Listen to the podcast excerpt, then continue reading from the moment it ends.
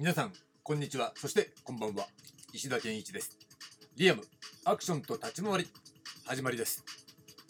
この番組は、アクションのオリジナルを取り戻そうという趣旨のもと、アクションや立ち回りについて、アクション理論研究者の石田が、他では聞けないお話をお届けしています。どうぞお付き合いください。今週のテーマは、アクションと立ち回りは分けて考えるです。はい、ということで第2回目になりますね。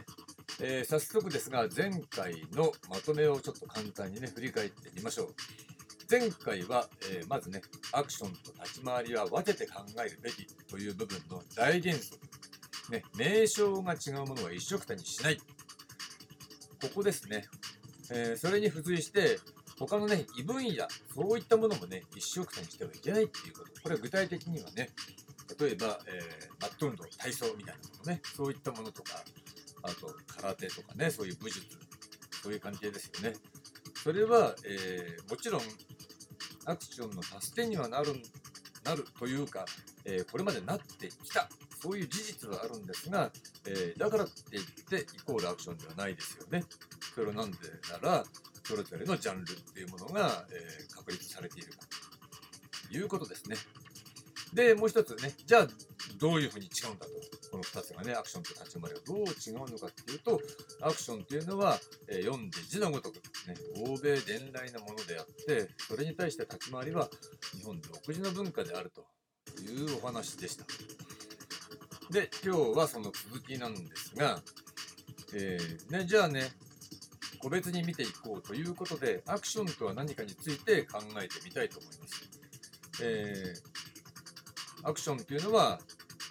ぶっちゃけもう欧米伝来の価値観に基づくものであるということですね。映画を中心にして欧米から入ってきた価値観。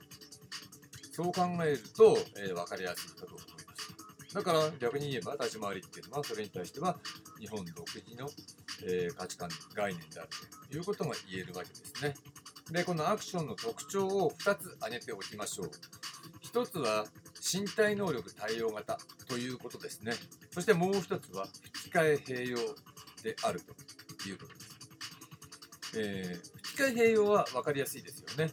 えー難しい動き、主役の人ができないような動き、もしくは危険でやらせるわけにいかない。そういう場合は、えースタントマンが吹き替えで行うというのが結構普通に行われる当たり前の文化としてね、えー欧米にはあるということですね。そしてもう一つ身体能力対応型の方なんですがこれは、えーアクションと立ち回りの共通点であるね格闘シーンについて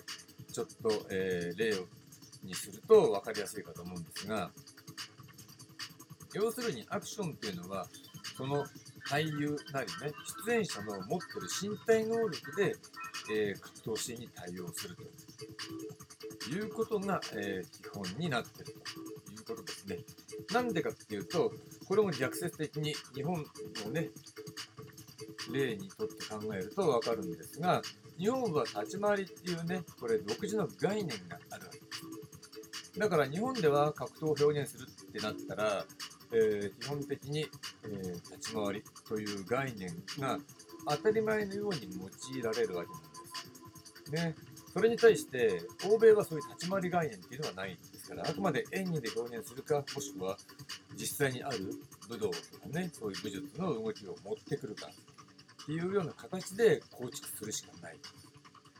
ということなんですね。だから、それを称して、え身体能力対応型ということになります。だから逆に日本の場合は、立ち回り概念対応型というふうになるでしょうね。ちょっとね、同じ立ち回りって言葉が2回出てきちゃうと分かりづらくなるかもしれませんが、このようにして、えーアクションと立ち回りの違いっていうのがね、浮かび上がってくるということになるわけなんです。だから、ま昔ね、ちょっと経験したことだと、やっぱりある事務所のね、仕事を手伝いに行った時に、やっぱりそこで手をつけてね、立ち回り概念というものを使って手をつけてると、それがわからない。知らないというね、えープロとしてはありえないことなんだけど、彼らはあまりそういうことを知らないから、気にしない。それが常識だというね、プロとして常識だっていうことを知らないっていうね、そういう中にね飛び込んでびっくりしたことがありましたけどで彼らのやってる立ち回りっていうかねそのアクションシーン格闘シーンを見てみるともう単なる殴り合いで全然形になって見せるっていうことが分かってないっていうねいわゆる素人に毛の生えたようなことを延々とやってるわけですね。うん、だそういうのを見た時にあ彼らには立ち回りっていう概念がないんだっていうことに初めて気がついたわけでもうそれ自体がもう何年前っていうね2 3 0年前とかそんな形なんでまあその時代からやっぱりある一部の人たちの間ではねプロの中でもねやっぱり世代としてはちょっとね下の世代だったと思うんですが立ち回りという概念を喪失したまま知らないまま、え、格闘シーンを構築してるっていうことがもう始まっていたということですね。そして、えー、今日にまで至ってる流れができてしまってるというところが、えー、問題点としても浮かび上がってくるなというふうに思うわけなんですが今日の話はここまでにしておきましょう。はいありがとうございました。